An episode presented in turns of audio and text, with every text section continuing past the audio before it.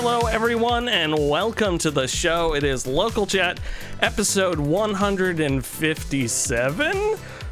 I'm your host, Will Crosby, and joining me this week is the entire Subpixel Boys. We've got Ian, we've got Kyle, we've got Jake. Hi, everyone. is interrupting Hi, the Waffle. podcast. They're all here Awesome. and definitely unmuted the entire time. Oh, Folks. hi. No, I got you. I got you.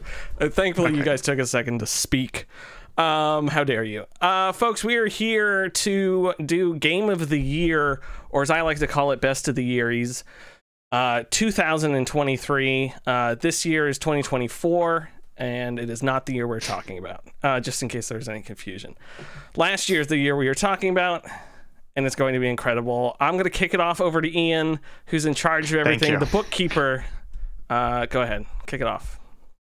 Yeah, folks. So before we dive in, just wanted to give you uh, a little behind the scenes peek at our format. Basically, we sat down and we decided the 15 best games of the year, and we're going to go through them in release order and spend a couple minutes uh, talking about each game, why it mattered to us, what we loved about it, just singing its praises. As we go through the list, however, some of these games are going to be our game of the year. Hint, hint, there may be more than one. And when we hit those games, we'll specifically call them out as a game of the year and spend a little bit more time talking about them. Uh, just a final reminder though, there may be some spoiler talk. We're not going to spend a huge amount of time on each game, but it's game of the year. There may be a little bit of uh, bit more details than you'd like, so we'll we'll try and call that out a little bit. But you know what? Fuck it. We got two hours. It's time to get into it, boys. Are you ready for our game of the year discussion? As ready as I'll ever be. Yeah, let's do Uh, it. thank I'm you, down. Jake. Thank you, Let's Jake. go. Uh, folks, first up, for we have to go first. Same. we have January 25th, our first best game of the year. Hi-Fi Rush from Tango Gameworks came out. Jake, I believe you were the first person to sample and start screaming about this game. Is that right? Mm-hmm.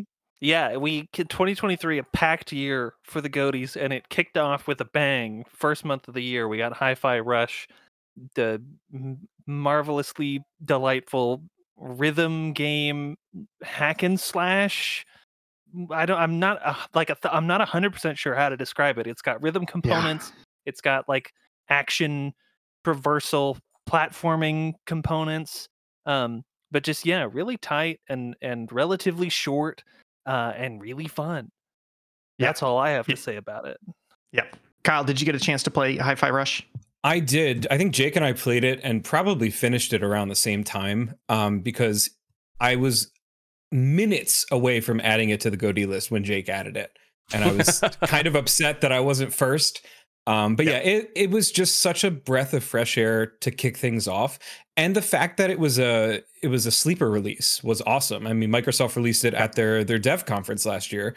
Yeah, um, was a shadow which is kind of Yep. yeah, it was, yeah, it was a nice shadow drop game. Um, Tango makes great stuff, and the fact that it was music based, rhythm based was was really really interesting. Um, it was fun, colorful, really like pop art uh, focused, and and just I I felt so happy playing it, and I I love that feeling, and I think we.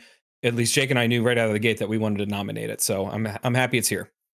Yeah, yeah. I, I felt like for me, what really struck me about this game was that it feels like what all video games should be, in that it it's like beautifully creative and wonderfully unique. Like when it came out, people were just like, "Wait a minute, what is this game and who is it from?" It's from the studio that keeps making horror games, but they made a a rhythm action game, and it and it looks like an anime, and it's funny.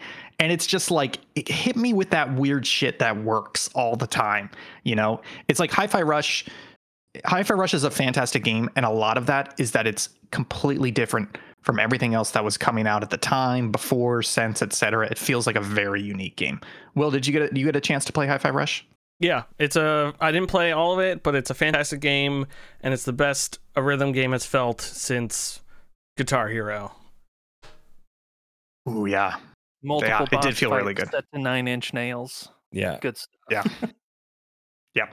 All right, well let's uh let's keep the train moving.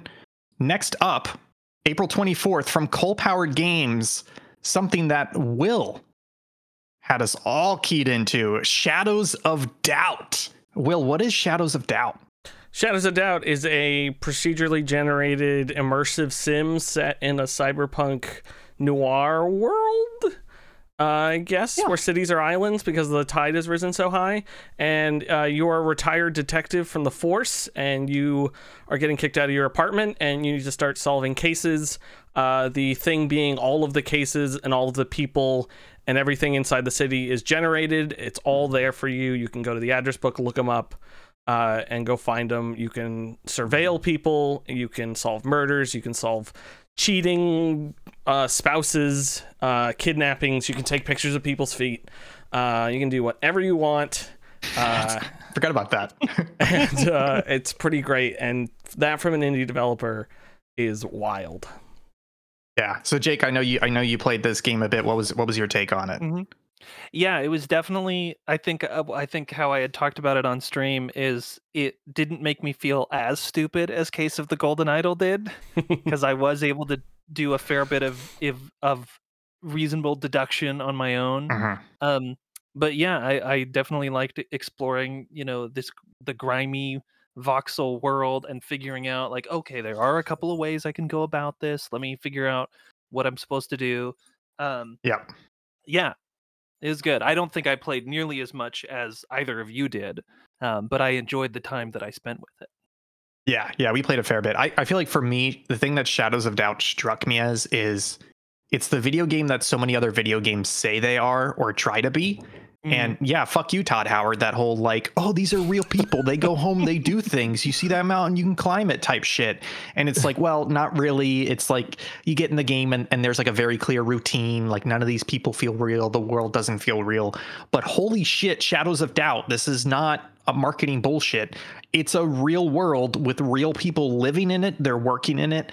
They're eating in it. They're sleeping in it. Like you are literally following people and you know you'll find their work badge and it says they work there and they work there between 10 and 5 and you're like oh it's 3.30 so you you go to that building and that's where they are and they're working. And then when they leave they go to the bar and then they go home.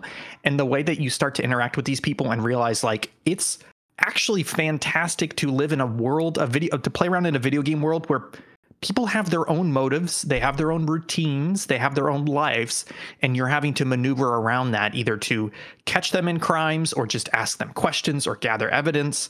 And it's just really, really good. I will say it, it's funny, Jake, the case of the Golden Idol you mentioned, because for me it was the opposite. Where Mm. case of the Golden Idol, I was like, yeah, I'm pretty good at this. This is great.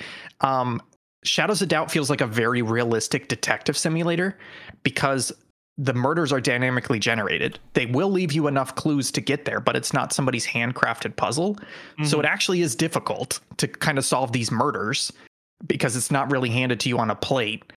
And it turns out I'm just I'm I'm not a good detective. And it's not the game's fault. It's just like I can't put this shit together. You know, I solved one or two cases, but I probably got stumped on on twice as many. And it's crazy to play a game that feels like an actual detective simulator as opposed to just solving puzzles. Mhm. Uh, Kyle, did you ever get a chance to play Shadows of Doubt? I did. I I played through the tutorial when you guys first um came uh added added it to the Goaty list and um I really enjoyed it. I think I enjoyed the world more than the gameplay.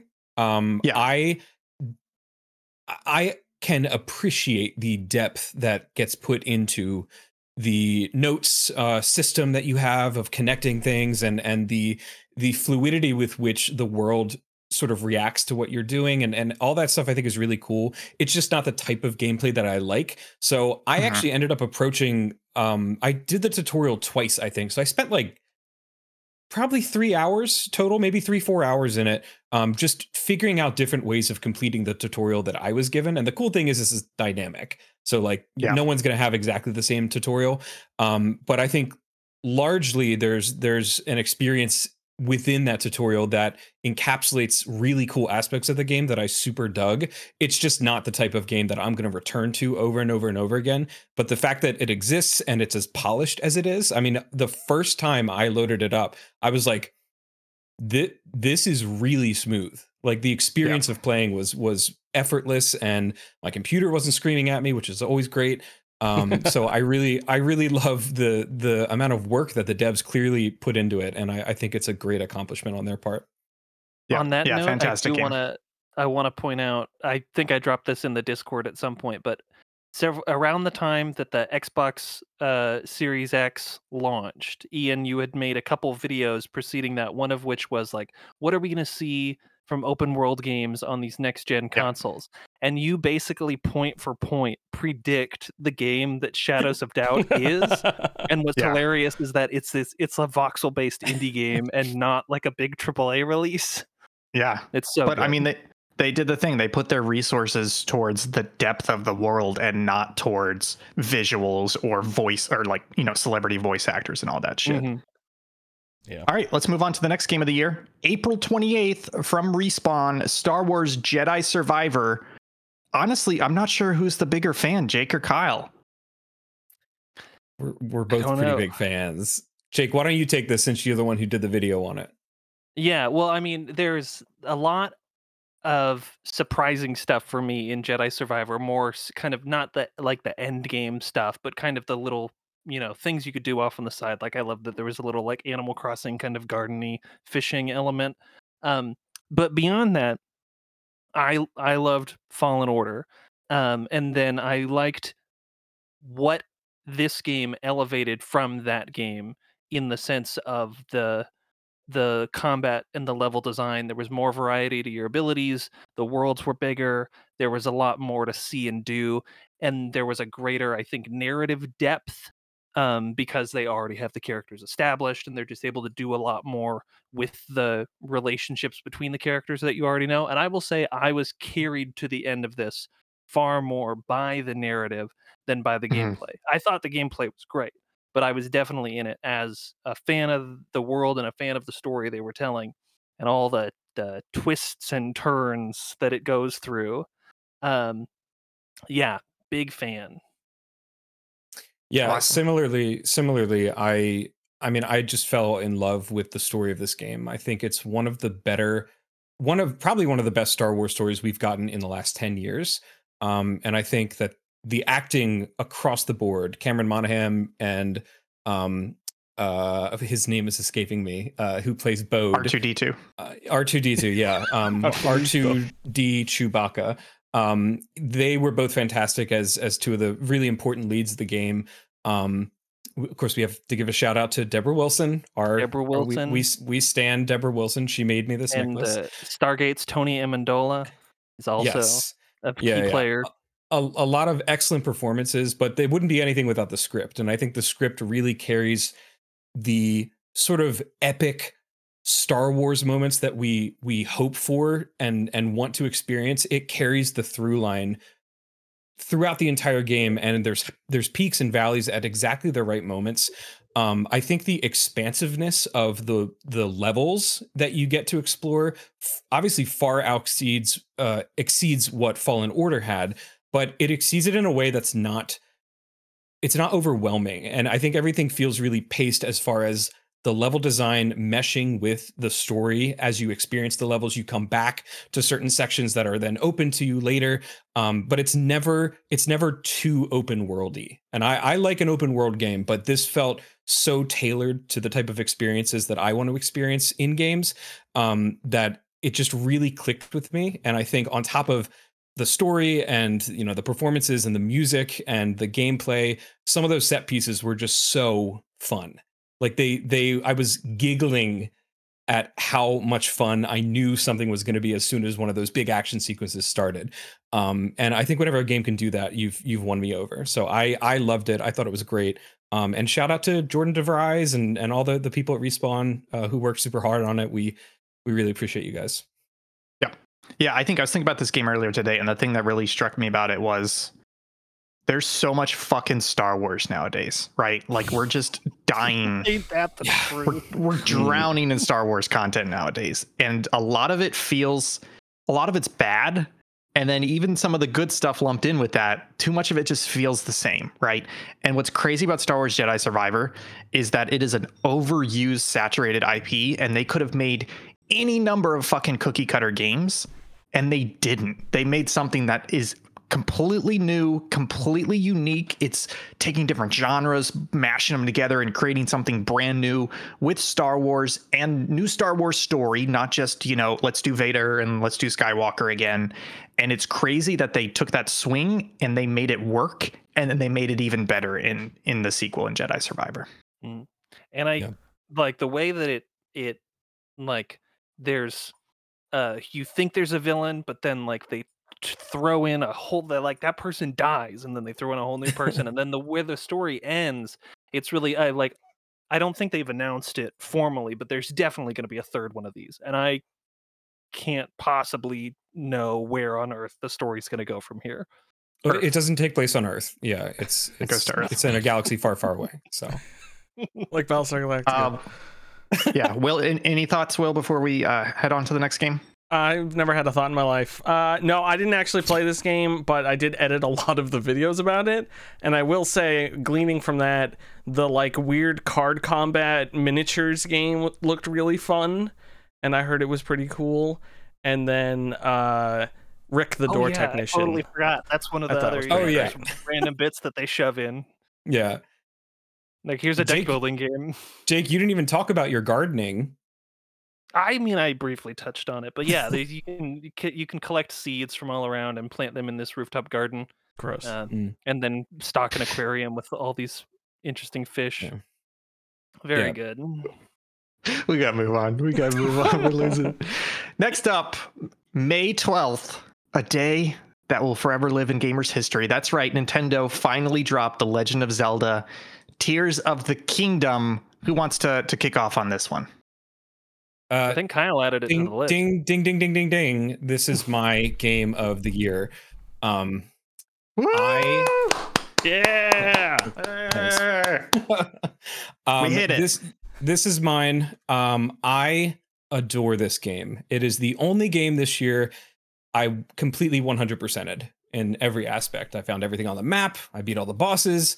I got all the full um the the battery charges and the hearts and everything and and I don't often 100% games because it, I have to like a game enough to 100% it. And this one was just an instant.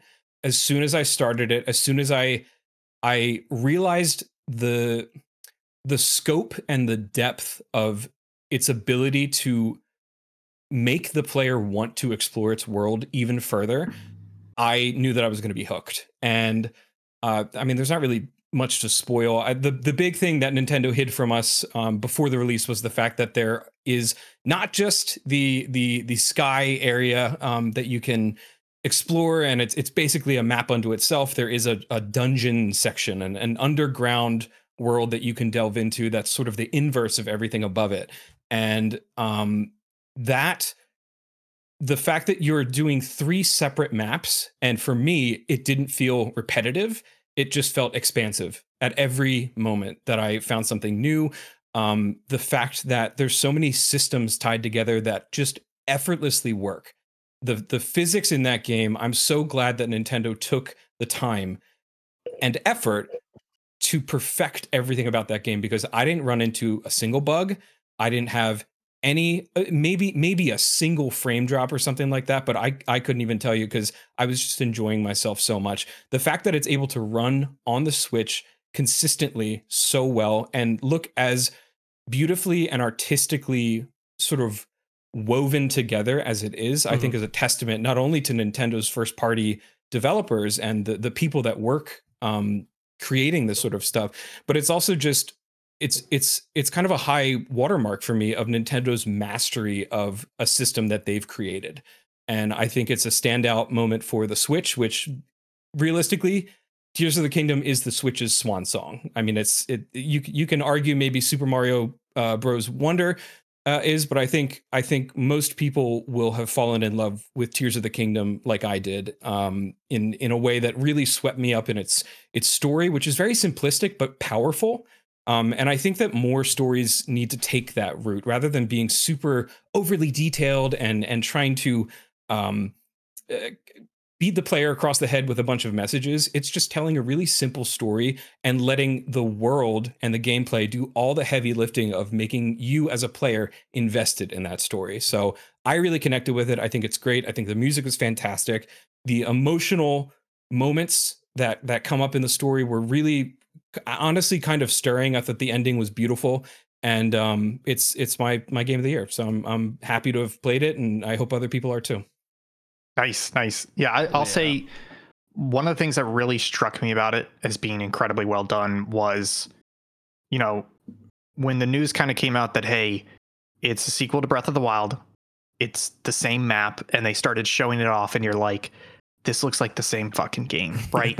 and to be fair, a lot of that game is the same as before, but the uh, ways in which they were able to take the same map but alter it and in a way that you could still have nostalgia stirred within you when you came across areas that you came across in Breath of the Wild seven, you know, six, seven years prior, and you're like, oh, I remember coming here. This is where I had that fight. Oh, is this person still there?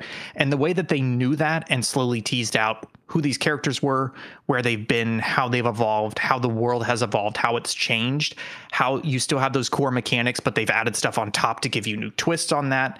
Just just one of the best sequels ever made uh, in terms of how they were able to iterate on the first game and truly expand beyond, beyond it, but at the same time give you all sorts of pulls to the to the first game. Yeah. Yeah, I think I think Tears of the Kingdom is better than Breath of the Wild, uh, in almost every single way. The only way it isn't better is you don't just have that original map. But if you could somehow knit the two maps next to each other, that would be cool. Uh, I, I mean, in, in as far as like the original puzzles and stuff. And there were areas you would come across where you're like, hey, I kind of remember this from Breath of the Wild, and then it was either a version of it that was like 10 times harder or a completely different puzzle there that like played on your misconceptions of thinking you remember what it is. Um, and then yeah, the first time I dove into the depths and it hits that bwamp and it like it, everything is dark and you're just like where am I? Um, and then the first time I saw a dragon fly into one of them and I was like, "Where you going, buddy?" Um, is just absolutely wild. Yep. It's a fantastic sequel, and I can't believe they got away with it. It's crazy. Yep. All right, let's go to the next game on the list, folks. June fifteenth. I don't have any thoughts about. Oh, you, I thought, you're I allowed thought to have you, thoughts. I thought you never played it. Yeah. No, I played it Oh. recently, Oh. but Oh, um, you go, go ahead. played Yeah, yeah. Tears of the Kingdom? Sorry, I didn't mean to cut you. off. Yeah, no, well, I just assumed you had. I wanted to make sure that I could be involved in the discussion. Um, Okay. So let's move on. Yeah, I mean, having not piece. played, having not played a Legend of Zelda game since Wind Waker, um, Wow. this was delightful. I'm not done with it by any stretch, but um, no, I think everything that y'all have said.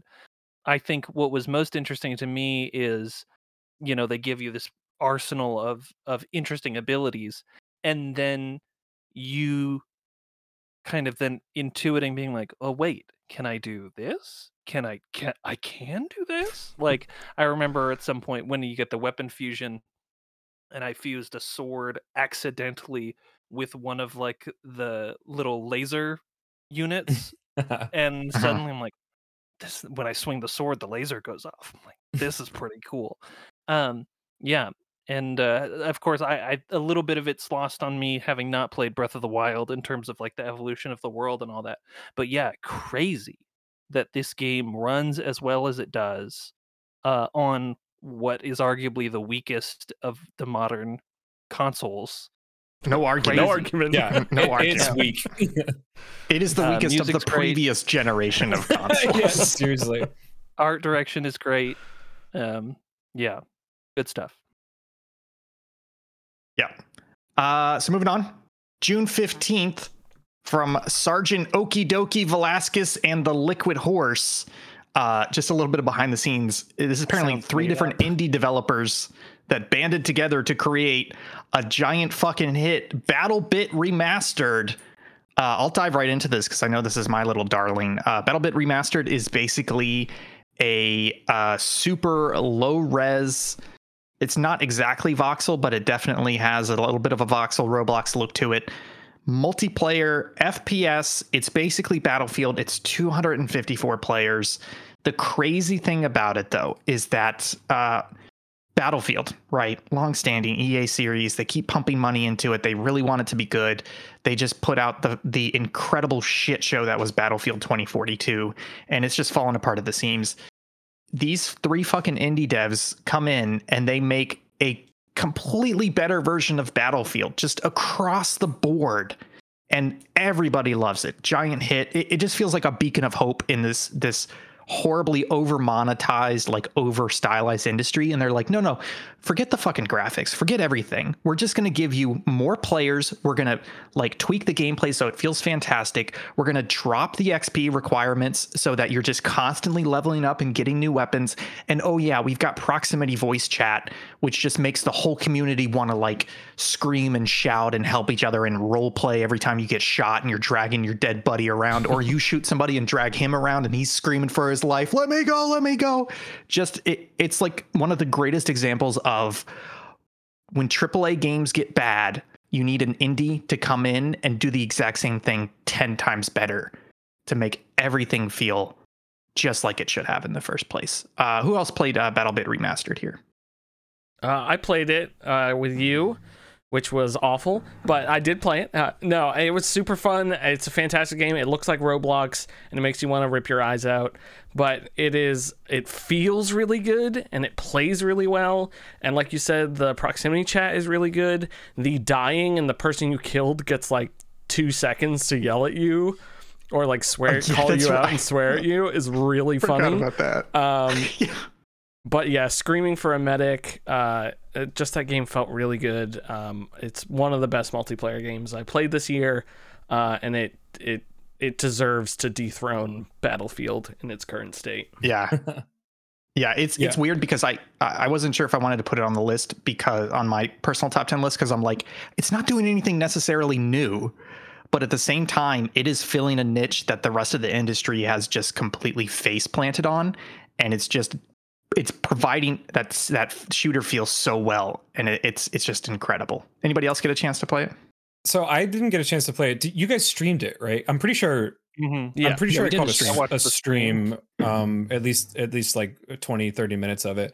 Um, I have not played it, but I, I watched a little bit of it on YouTube, and the thing that struck me is exactly what you said, Ian. Where it, it it's kind of doing something correctly that the rest of the industry has forgotten Yeah. how to do correctly, apparently. But I think the thing on top of that is it's lowered the barrier of entry to you don't need like you know a ridiculously high end computer or something to play this. Like it's pretty low Yeah. res, but it's just as fun as those higher higher quality in quotes um games that that EA likes to pretend that they put work into. And um I I thought that it looked really fun. I was glad that that you both seemed to to like it um a lot and I want more games that look like this. I I, li- I like the art style a lot. I like the fluidity of Yeah. it, and I think I think that um sorry I'm like I have it up on the side just so that I can look at it while I'm talking and pretend I know what I'm talking about. Um, uh, I, I like it. It's I like multiplayer games. I wish I played more of them, and this seems like one that maybe I'll I'll grab uh, on a sale or something like that, and Oh, we can, we can yeah. jump in together. Yeah, it's I, I just one more thing on the graphics. It's it's it's one of those things where you look at it and you go, "This game is ugly," and it is kind of ugly. But honestly, I would much rather prefer that visual style to anything COD or Battlefield is putting out nowadays. And there's two big reasons for it. One, you know, I talked about it on local chat. One is readability. There's too many fucking textures and graphics in games mm-hmm. now that if you have a guy standing in front of a building, it takes you way too long to see the guy because there's fucking rush texture and leaves and vines and broken glass and shit. And they just they blend in unintentionally. This game, it's like you see somebody, boom, immediately you know there's a guy there right? And the other one is the draw distance is insane. Like in, in terms of in the game it's it's probably a kilometer or more.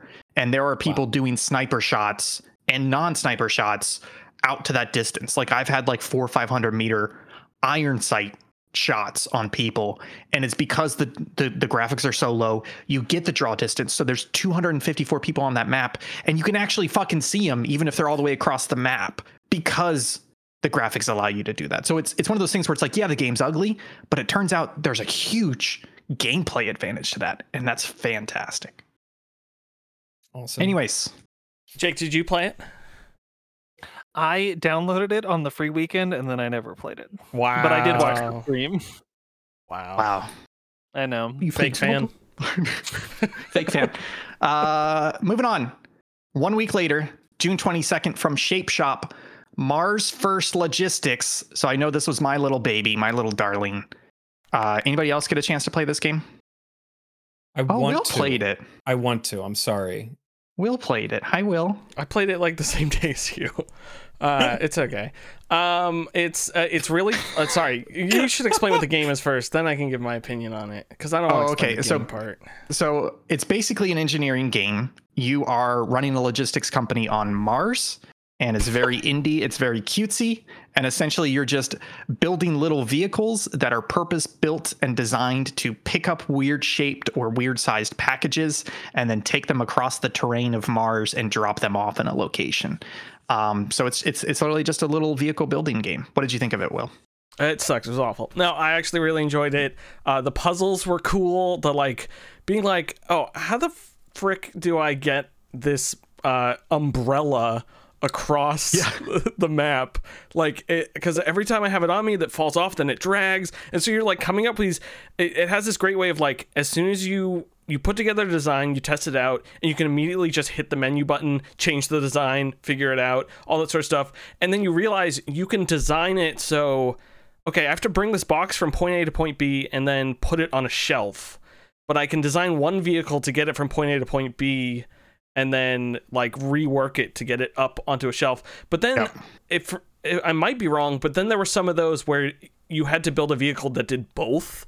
So like you couldn't always get away with doing two separate vehicles. You had to like be able to get something I- somewhere and I- do something. I, it. don't. I don't think you're wrong. I think the thing is, if you if you're carrying an item and you go into the build item, you automatically drop the item. Yeah. So you can change your vehicle whenever. You just need to be aware that when you come back in, your vehicle's going to be wherever it was. The item's going to be That's dropped. what so you it to It was because like yeah, I had to design something to pick it up, and then when you go to change your design, it it drops it. So you're like, oh no, I have to have a design that can pick it up and do the secondary thing I want to do. Um, it's also looks really cool and it's cute and it, it plays well. So. Yeah. And the, the, and the music's awesome.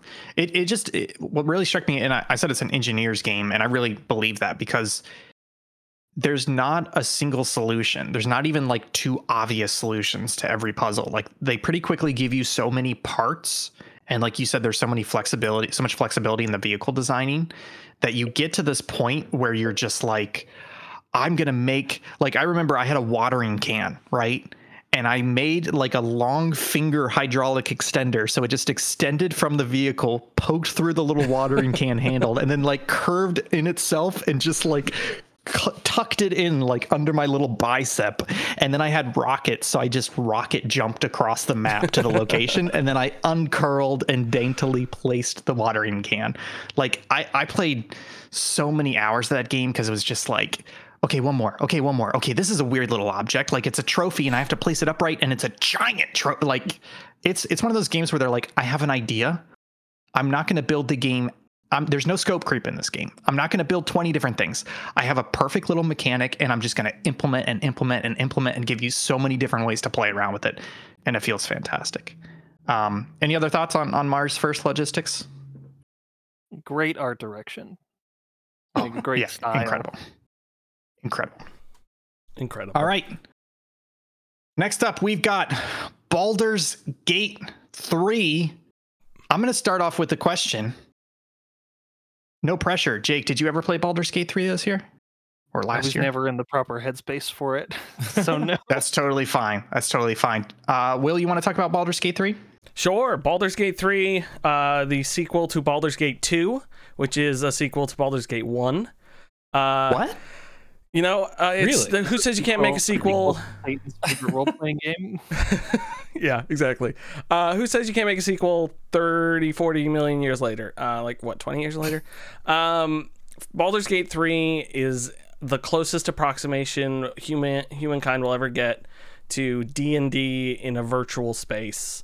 Uh, it feels so good. It feels like you were sitting down at a table with not uh, not with friends, but with professional actors, uh, and they are doing a great job to make you feel like what everyone are- wants to sit down at a table with. People who are good at D&D people who are good at. D&D.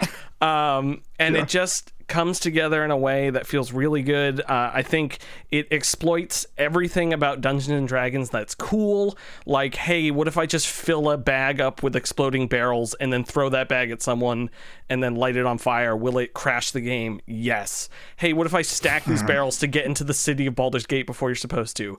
Go for it, bud. Um, what if I jump into Abyss and Featherfall at the end? Well, you'll land in the Underdark, but all of your teammates will crash and splatter next to you. Um, it is an incredible What game. if, what if I carry what if I carry a dead gnome in my pocket and just throw him at people every now and then? What if the main quest giver dies and you don't have speak with dead, so you don't know where to go next? The game somehow figured it out, and I was able to keep going. Um, absolutely wild. It it doesn't. You when you get to a certain point, you see the cracks. Uh, if you really push it to its limit, but I only noticed that one time. Uh, and it just it- it's just a fantastic game. I highly recommend it. It's tight, it's good, uh, and um, yeah, that's all I gotta say about it. yeah, I, I'm so glad you said it's tight and good because it's also my game of the year. Ding ding Uh, ding ding ding ding. I Keep that I got going. I, I want to say I did not want to play this game because I don't I don't like CRPGs, computer RPGs, point and click type things. Um and I tried to play Divinity Original Sin 2 and I kind of bounced off of it a little bit. And when this game started getting fucking 95s, etc. on Metacritic when it came out, I was like, fuck, I'm gonna have to play this fucking game. And I'm so glad I did because this game is incredible. It feels like this game is what what all RPGs and open world games try to be, but never really get there in terms of like, we're gonna let you talk to all these people and these people feel real and you can talk to them and you can have this conversation. And you make this choice and this will happen. You make this choice. You go over here, do this, go over do that. We're gonna support all of it. And then you play the game and it's like, oh cool, it's Starfield. So uh every conversation goes the same but then there's a point where they say do you want to do a or b and it turns out the answer's the same it doesn't fucking matter it's it's going to do the same thing in the end whereas like Baldur's Gate just gives you such an incredible sense of player empowerment um I, I think the best way to describe this, I wish I remembered who said it on one of the podcasts I Thomas listened to, Edison. but they said that fuck, that's who, that is who it was. Um Told you. It was right right before he killed the elephant. Um, he he It's his the the the crazy thing about this game, the best way to describe it is a narrative sandbox. Like like we're used to physics sandbox in a way. Like Tears of the Kingdom is an incredible physics sandbox. Uh, this is a narrative sandbox in that you can pretty much talk to people and and you can change the story and twist the story around however you really want to do. And, and it's funny you say, Will, like like when at some point you start to see the cracks. And I feel like for me, I'm not saying the cracks aren't there, but it took so long to get there, especially in terms of narrative, because it felt like no matter which way I went down certain conversations with people, there was always something there. Um, it, like if we had hours and hours, we could talk about different ways we dealt with people. You know, like there's a there's a witch at one point, and it turns out a lot of people fight the witch. I didn't fight the witch. I talked to the witch. They offered to try and take the the thing out of my head, and I ended up Shadowheart lost an eye, and I was like, okay. Uh, and it, it didn't really do anything. It just gave her an eye patch, but I'm like, okay, it was worth the risk. And then the witch is like, okay, see you later. And I'm like, cool witch, thanks. And everybody else is like, I fucking hate that witch. That was the worst boss fight ever. It was so hard. And I cheesed it this way, and then I did this. And I'm like, what boss fight are you talking about? Like that lady, she helped me out. She tried, but it didn't work. Um, and it's just, it's just crazy. I, I, I do want to say one thing about this game that One thing. shocked shocked me to my core a couple weeks ago months after months after I finished playing the game that I had this realization. And basically what happened is as I was playing this game I pretty quickly fell in love with Gale. And I'm like literally on stream moment one I was like fuck yeah Gale's Gale's my boy. And we had this courtship and we started dating. But towards the end of the game I was like I'm not really into Gale anymore you know? But I was like but I was like Grow apart. like he's kind he's kind of a kind of a ditz in a way. Like he's he's a little vapid. And i'm like i'm Kind not really sure but i didn't want to make that decision. And and that didn't really sit right with me. And it wasn't until a couple weeks ago that i was like oh i know why i was feeling that way. Because I've had real life romantic relationships that have gone the same fucking way where you you get so excited about it and then you get months into it and then you're just like I've got to end this, but I don't want to end it. And like the person's great, but it's also it's reached its end. I'm not into him anymore, but I got to end it. But I don't know how to break up with it. And in Baldur's Gate 3, I could break up with him, but I didn't want to. And and I it's just fucking wild to me that this game, the characters are are so fucking well written, every single one of them, that I can have literally a romantic relationship full emotions and everything with one of those characters and it's not because that was a storyline in the game they did not write it that way they just wrote the character so well that i started interacting with them as if they were a real fucking person. And i had a, a an emotional relationship arc with this fucking npc and that's fucking wild to me that this game was able to do that it's you're crazy. Gonna, you're gonna boot up the game, and you're gonna be like, "Oh, Gale. Oh, hey, Gale. Hey, hey. That's literally what I started doing. Literally, I was avoiding him at camp. I was like, I don't want to talk to you right now. We, no, I'll sleep in my tent tonight. I'm okay. Game's I wild. wish I wish I had played 100 hours of this instead of 100 hours of Starfield Oh god. Yeah. You, you, Jake. Seriously, you'd fucking love this game because the, the the final thing I'll say is I had that relationship with Gale. It's not because Gale's the best character. It's not because Gale's the best written character or anything. There's literally like 12 other companions in that game, and they're all just as well written and nuanced and have as much depth as that. So for my relationship with Gale, somebody else has that with Astarion. Somebody else has that with with uh the Heslin or Hassan, whatever the Halsin? the druid guys. Halsin. Halsin. Yeah. It's just like Which one is it's the cr- with Karlach. Halsin. Halsin. Halsin's the bear, yeah. He's the bear. He's the bear I was with twice the, over, right? Yeah, Those are he's, the he's very much two bears. I was with Yeah. The, the what? The the lady? Yank, the Yankee lady. Oh, oh, God, Oh, Yankee. God. Yeah. Oof. No. That was Lae'zel. fiery. Lae'zel. We fought I in combat every before every time we made love. it was great. I did I did get into a moment where I I had engaged relations with both Wyll and Gale and then Uh-huh. very much like Mass Effect 2 there's a point where it comes to a head and they're like you have to choose and I just kept denying the continuing of the conversation for like until the end of the game. So I was just like, "Hey," and then I would, I would, they would always end up sleeping like tenting next to each other. So I'd be like, Yeah. "Can I get a kiss?" And then I'd walk over to Wyll and be like, "Can I get a kiss?" And just you know, just to be, just to be flirty. Um, Wow. yeah. So, um, unfortunately, I did not like Baldur's Gate 3. Um, I enjoy watching people play it more than playing it myself. Mhm. I think the the ability for the game to connect with so many people is amazing. It, it's it's a testament to Larian's commitment to their storytelling and their player engagement that it works on a level that it it clearly does. I it just didn't work for me. Um, I found the characters to be really well written, and and the the companions especially were were excellent. The voice acting was was great. Um, I did not find the overall story and story pacing very enjoyable. Um, especially to me, Act Two's climax felt like it should have been the climax of the game, and I feel like the other two there, there's it's not spoilers, but there's three big enemies that you have to you face Mhm. throughout the different acts, and the other two enemies that you end up facing in Act Three were incredibly underwritten for me versus the Act Two enemy.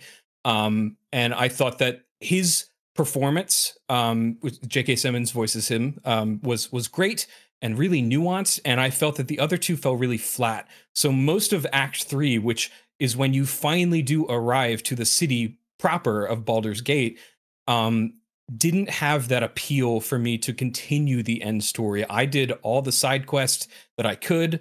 Um, I did most of my time in the last 60 hours of the game or so, maybe maybe 50 hours, was just spent not progressing the main story because I just didn't want to. What's up?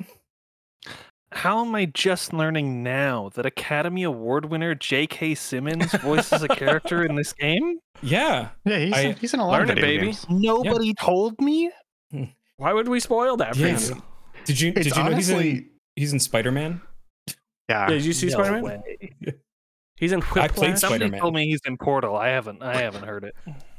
um yeah i i just did not find the the overall story pacing enjoyable to play through and it felt backwards to me the the way i experienced it and i'm sure other people have experienced it in in a variety of different ways but ultimately you can't change the path that leads you to the end game as far as like you will always end up in Baldur's Gate um Mhm. and the the sort of reticence that Larian has with allowing you to regress back to areas previously conquered um even just to do like like a, a sideline quest that has no impact on the main story really bothered me uh and i i wanted to return to areas where it's like i know i didn't do this dungeon i know i didn't kill that dragon why can't i go back Yeah. and at least see that area um there, there's something that happens in act two at the end of act two um that i would like to go back and see like what actually happens.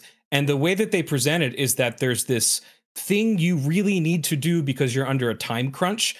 Um, and you need to get to Baldur's Gate. But then once you're there, it's like the time crunch doesn't exist. Like you can spend as much time doing side quests and and stuff that doesn't progress the main story as you want. And you never feel any more under threat than the story sets you off at in at the end of Act Two. And that kind of bothered me. Um, I also I didn't get to say this when we talked about it on local chat. I have never, and I, I can say this clearly and and loudly. I've never experienced more bugs in a video game.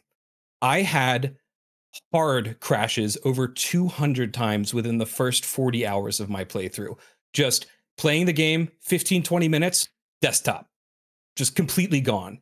And that was not only annoying, it became infuriating and it it it made me not want to play a game that I had already invested 20, 30 hours at that point, And I was like, well, I'm going to go see the end. And if a game releases in such a state as that, and I know that a lot of people had a lot of different experiences based on uh, the the type of components that they have in their computers, or if it was on consoles. My experience really hurt um, my, uh, my my experience with the game from a hardware standpoint. Really impacted negatively my experience with the story and and my ability to actually play it in a way that was enjoyable. So um, I I I'm glad that it's in a much better state than it than it was. But I think for so many people to have heaped so much praise upon a game that clearly was not very well optimized is like counteractive to what people were saying when Cyberpunk released. And it it it it clashed so much in my mind that I I feel like I hate being the odd one out, and I I, I this is a game that I am primed to enjoy, and like Yeah. it's the type of story that I want to enjoy. I've played so many D and D campaigns over the years that I've really sunk my teeth into with friends and and had those experiences that the game is clearly trying to get the player to experience, but it just didn't work for me um, on a lot of levels, and um, I just I didn't connect with it, so it didn't make my list, but. I say all that with the caveat that I'm glad that a story with such strong um uh, it has such a strong moral sensibility and it's very inclusive is at the forefront of a lot of people's minds for the, one of the top games of last year. I think that's really important.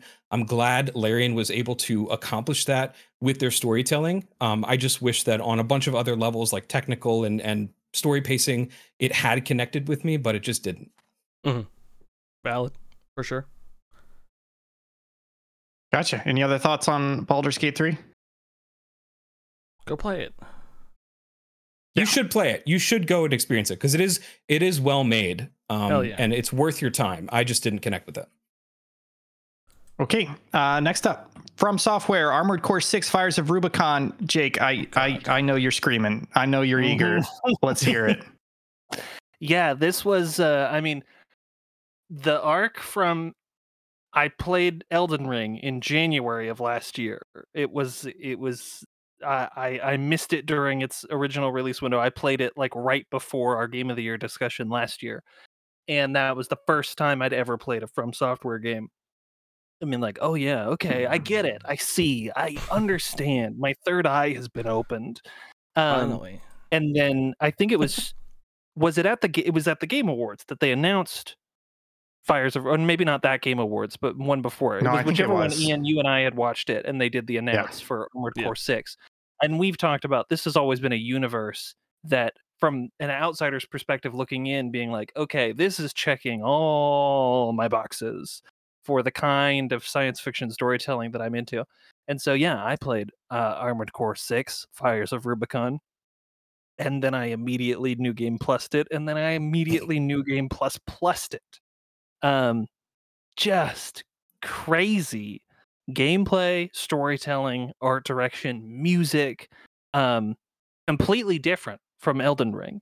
Um, for to be for for two games made by the same studio to be so vastly different. Obviously, there is a lot of connective tissue, but oh, for all intents and purposes, totally different games.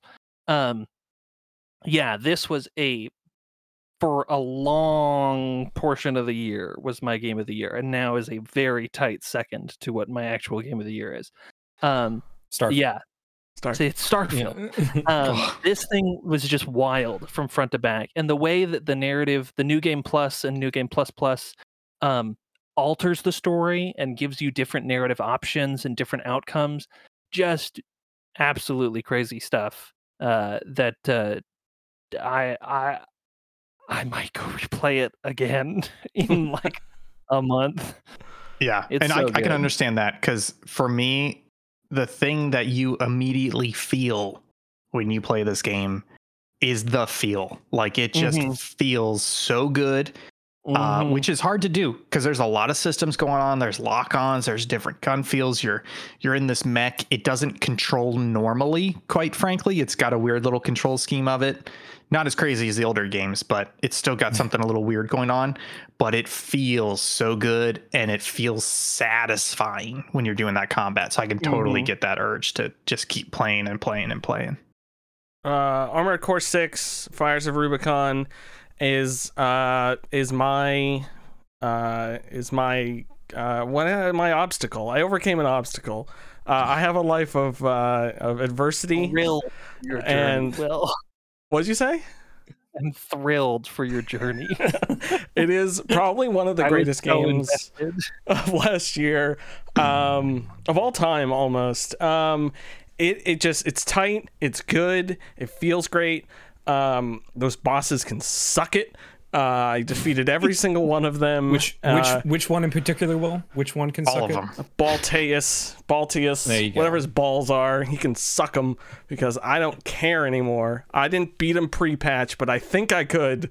Um, the worm boss was the coolest thing I've done in a video game in a in a very long time. The silence, So the the Jango Fett Attack of the Clones bomb silence before like the thing hits it is so good. Um, fantastic game. And also, I hate to say it, I absolutely hate to say it, but that game would not be as good if it wasn't as difficult as it is.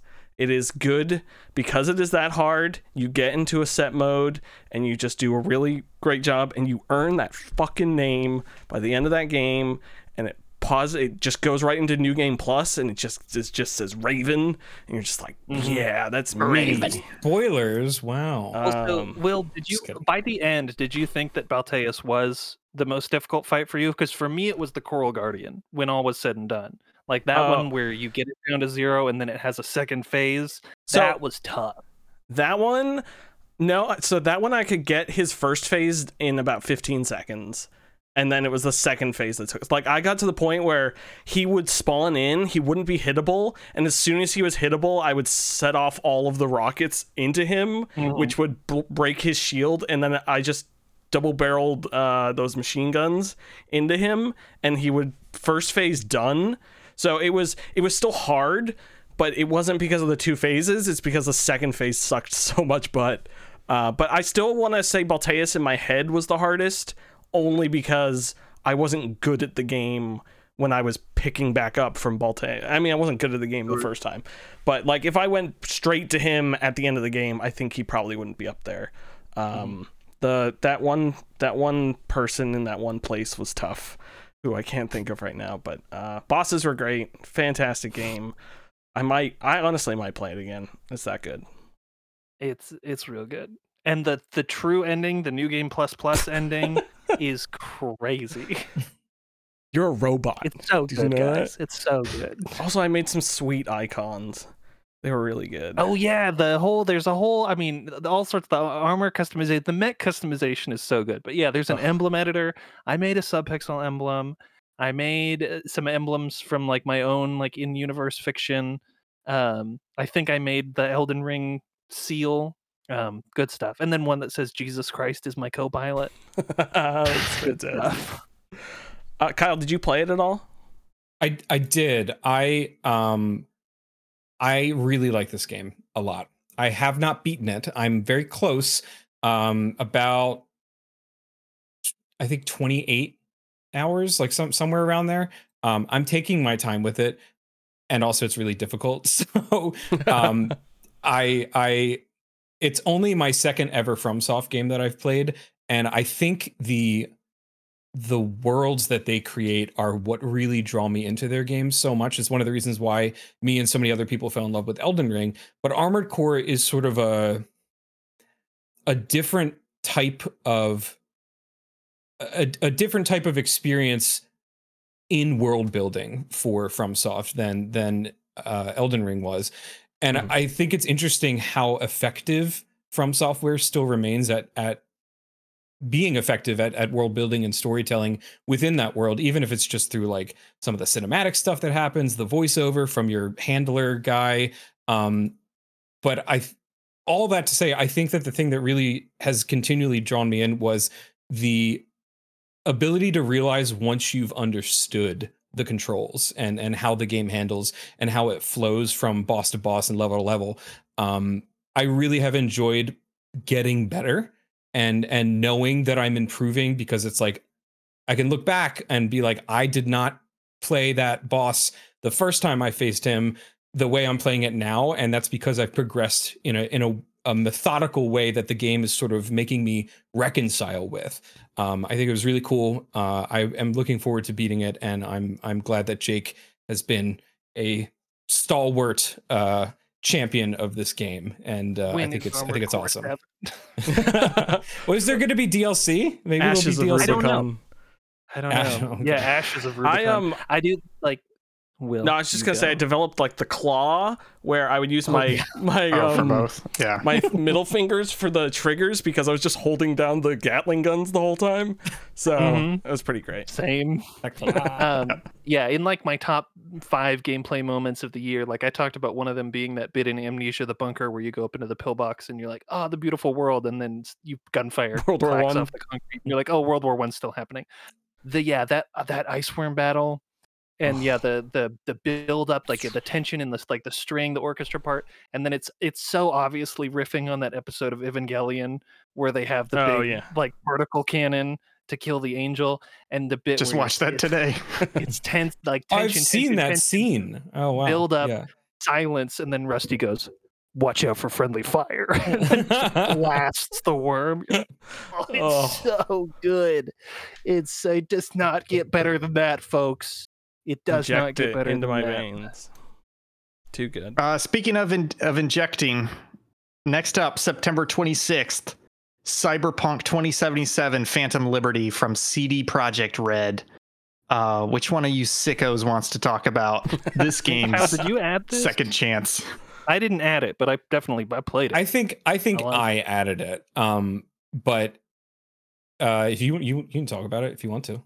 sure go well i it. mean you played cyberpunk at launch or the like the base game. I didn't Yep. play the base game so this was my first uh, foray into um tr- well into the world of cd project red at all. I haven't played any of the witcher Mhm. games.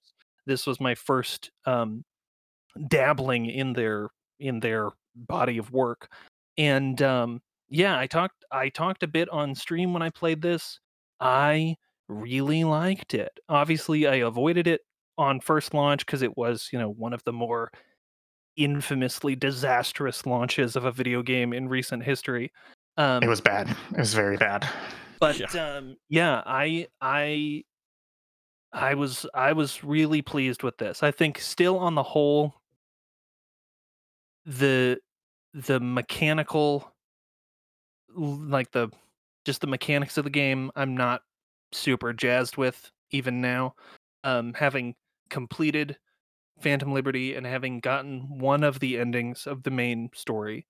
Um, but narratively, man, these guys can write a they can write a they can spin a yarn. It is Um, it is rich. It is a rich DLC story, and yeah, and especially for being really a, an entirely different kind of story than the main one is. This one is it's it's you know it's steeped in kind of like espionage thriller fiction, um, whereas um, I guess the the base game kind of has elements of that too. But this one really is like it's a spy story. You're it's about spies and it's about espionage and counter espionage.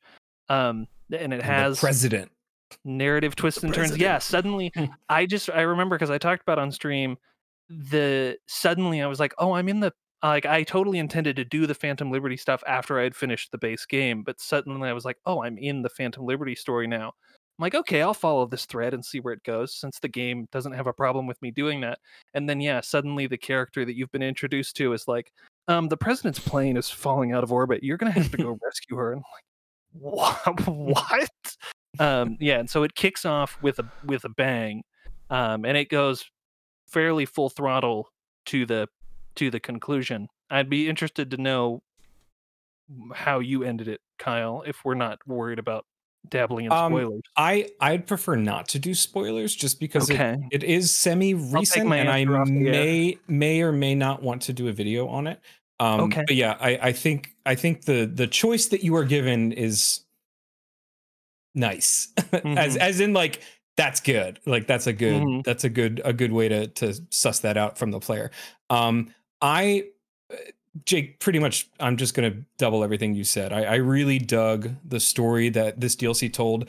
Um, obviously, the inclusion of someone like Idris Elba brings its own sort of sensibilities to yeah yeah there, there's there's a there's a lot of weight to his character and i think he plays it perfectly well um and uh the the the tightness of that story as it's sort of wound around the rest of cyberpunk 2077 as a game and and you can see different through lines um that start like kind of start appearing from it while you're playing through just the the, the dogtown section. Um i i really think that they they they did such a good job of integrating everything and making it feel like part of the whole game but still making it stand out on its own merits. Um i really enjoyed it. It's not too long. It's only like Mm-mm. it's like tw 20 hours maybe like if you really want to do like everything um but yeah i, I really enjoyed the way that. yeah it, it might be like 15 but uh, it was well worth my my time and money and and i thought it was great and having played the base game at launch i think everything that they did to improve it has been a big step forward it's still not perfect uh, i think there there's still a certain level of jank that will inherently be in cyberpunk that sort of makes it cyberpunk um and you're never going to get away from that i think that the REDengine Chalk it up to faulty implants. is is Yeah. is, is a uh, I know it's I know it's their engine, but I think it's a tough engine to develop with, and uh, just the the level of jank that you can still experience is not enough to sort of get its good graces from from everyone for being like, oh, they fixed it. It's still not fixed, but it's better. Um, it's tighter. You're less likely to have a bad experience. Um, you may still have one, but again, it's it's the the percentage of enjoyability that they're looking to get out of, I think, is landing much higher for people who play it. So I liked it, I enjoyed it, and I think more people should play it. Yeah, I think The- I think what you said last really really hit with me, which is I played two to three hours of this, and then I googled, "Can I refund an Xbox purchase?" And the no, answer's you no. can't. and I was like, "Fuck!" There's thirty dollars down the drain. But I but I think you kind of characterize it very well, which is that they have not fixed Cyberpunk 2077. At its core, it is it is it's still got a lot of problems, but they have fixed a lot of the problems and they've increased the percentage of people that are likely to tolerate and enjoy the game. I'm not part of that percentage. I think the game's still fundamentally fucked. Um, but I could I could at least tell Phantom Liberty was a very solid shot at making the game better, and they were doing a lot of taking a lot of steps in the right direction, and it felt very well. There's a lot of DLCs where it's like, hey, what if you just like go over there for a fucking bit and then come back? Like a lot of that shitty Fallout 3 DLC is like that. Uh, but there's some bad Fallout 3 DLC that's just like, hey, go over there for a bit and uh, I don't know, fight China and then come The, back. alien, the alien, the Todd, UFO Todd, DLC he doesn't the speak for me. Todd. Yeah. If you're watching this, and then but but this is like this is like a very well done DLC. It's just for me, it just it did not do enough. Honestly, it gave me PTSD as soon as I started playing Phantom Liberty that I was like, oh fuck, I'm playing Cyberpunk. It like reminded me of how bad the original game was. And I was I was so hyped to be like, they fixed it finally. And then I was like, oh fuck, this just reminds me of how bad the original like it felt like for every good thing, I still felt the bad from the original game. And I wanted Yeah. so desperately to have the positive experience you guys had. Yeah, the the NPCs and the cops still do not react properly. Like Mm. they, they, Yeah. they just don't, and it's it's unfortunate. I'm glad they're like they did like a stopgap for it. Where like it's good enough, and it's like yeah, it is, but it's still not great. So it's kind of worse. Uh, but Yeah. um, it it I think the story elements are what really props up uh, Phantom Liberty, and and those are well Yeah. worth it. Yeah, and I will say on the the interwovenness of the DLC with the main stuff, I was surprised that like obviously they got Keanu back in the booth for a lot of stuff. Like he's Yeah. still all over the place in this DLC, which I wasn't expecting. It was like, oh, Idris Elba's the celebrity for this chunk of the story, but no, Keanu is still popping up every which way and chatting you up any chance he gets. So yeah, Yeah. um, I don't think I'll ever forgive Cyberpunk 2077. But you don't need I to try Phantom Liberty. You will forget. No, I, that's exactly to. what I'm gonna say. When I forget, I'll try out. I'll try Phantom Liberty. But at this So moment in time, remember.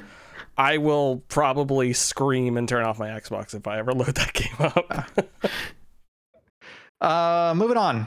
It's time to talk about October 13th release from Nathan Omarsh, South Scrimshaw Part 1. Jake, this is another little find from you. What the fuck is this game? So this was directed into my uh, social feed by um, uh, Jump Over the Age Citizen Sleeper developer uh, Gareth Doctor Gareth Damian Martin, um, and they had retweeted it, being like, "Hey, this visual novel. It's like a pseudo sci-fi documentary thing."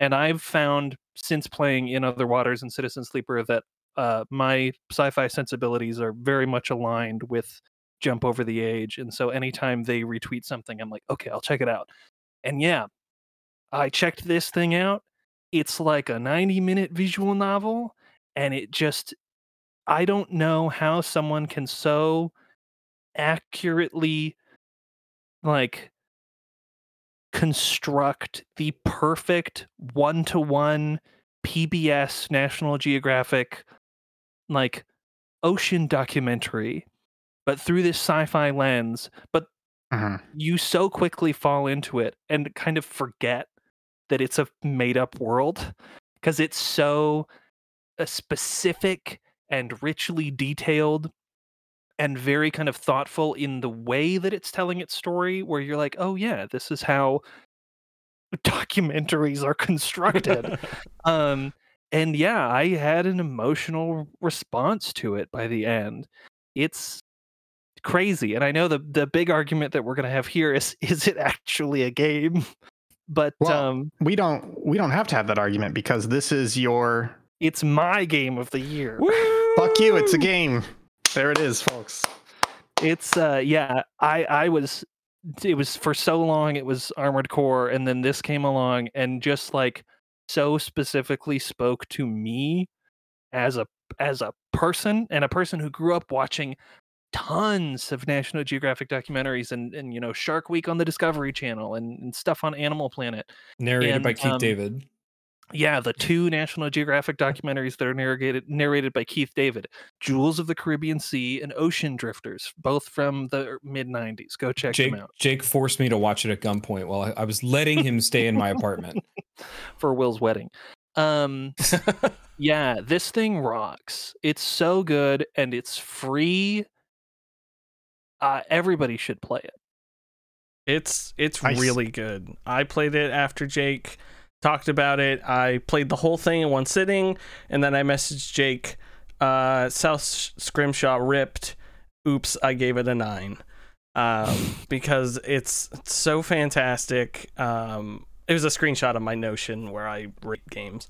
Um, it's really fantastic. It it uh, you know I thought it was real for a little bit, and I was like, this is cool. Not actually, but you just like Jake said, you're just like, is this real? Uh, and there's a couple points like it doesn't overstay its welcome in any of the scenes. It um it does uh tangents really well where it like informs you how they work and you can like click on them throughout the story. Uh and then yeah, like there's scenes and stuff where you're just like, "Oh, they're going to they're going to sit on this for a while and things just happen and they move on." And you get a real emotional attachment to this thing and it, it's it's crazy how good it is. Yeah, I I think the the artwork is utterly perfect for the story that it's telling.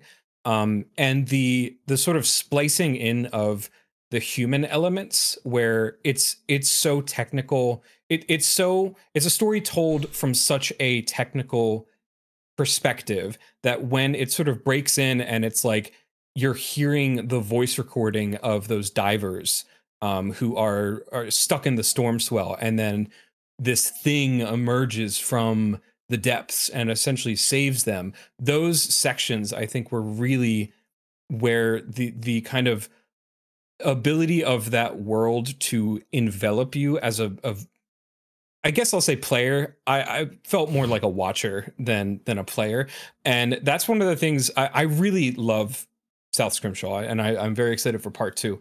Um, I would have preferred this to be an animated short form fictional documentary. Sure. I I would have preferred that for the type of interaction that I had with it as a game on on that level. It's not what I go looking for when I when I go to play a game. I think it was a really unique experience and I'm glad it exists as it is, but I wouldn't classify it as a game, but you've superseded me by nominating it, so it is indeed a game. It's game of the year. Yeah, but I, I loved it. I had a great time with it. Yeah, and I think like you were saying that that the the verisimilitude of like the whole thing about this like this you know alien whale, but then every once in a while they're like, and now our documentary crew had to go replace the batteries in one of our drones, and you're like, okay, that's I'm getting a nugget of like that's what's tricking me into thinking that it's real because yeah. suddenly they're half breaking the fourth wall to be like, mm-hmm. we needed to move on to the next shooting location. Yeah. Yeah, they're they're breaking yeah. like they're breaking like their fourth wall, which mm-hmm. it's like an internal fourth wall, which is kind of cool. It's um, very yeah, good. Yeah. Nice. All right, moving on. We've got Super Mario Brothers Wonder from Nintendo, released on October 20th. Uh, I know I played this game, but I'm curious to hear what y'all's thoughts on it. Who who had a chance to play this game? Yeah, go ahead, uh, uh, Kyle. Um, it's an audio form, folks. Your, your it's question. an audio form. um, I I really enjoyed Super Mario Bros. Wonder. Um, when we talked about it on the last local chat, um, me and Jake both kind of admitted to the fact that we had never really completed a side-scrolling 2D or 3D Mario game before, and uh-huh. um, my heart, I think, is more in love with games like Odyssey and Super Mario World N64 and and the the 3D version of that character and and what Mario is capable of doing. And I think that Wonder is the first time that I ever actually connected with the it's it's 3D, but to the 2D version, the side-scrolling version of Mario in a game.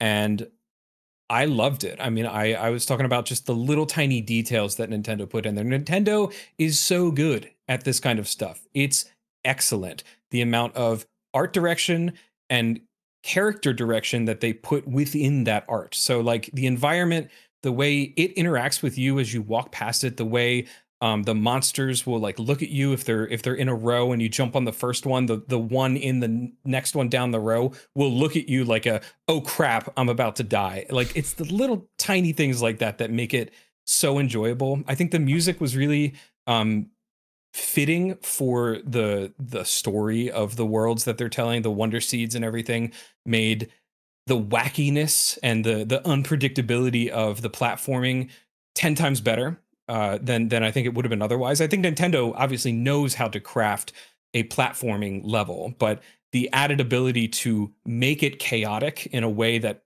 I've never experienced before in a Mario game, I think was excellent. I never got tired of of getting those seeds and and just creating that chaos and and running around in it and trying to get everything I could out of each level before moving on. Um, so I really enjoyed it and I had a I had a really good time with it. Not my game of the year, um, but it's just so excellently crafted and I, I really enjoyed it. Awesome, Jake. You you played it as well. Yeah, yeah. I I think what I had said on the local chat, echoing some of Kyle's sentiments, but that um I was by and large just kind of even on it. I you know love the music, love the art, um, love the the imaginativeness of the changes to the levels and all that.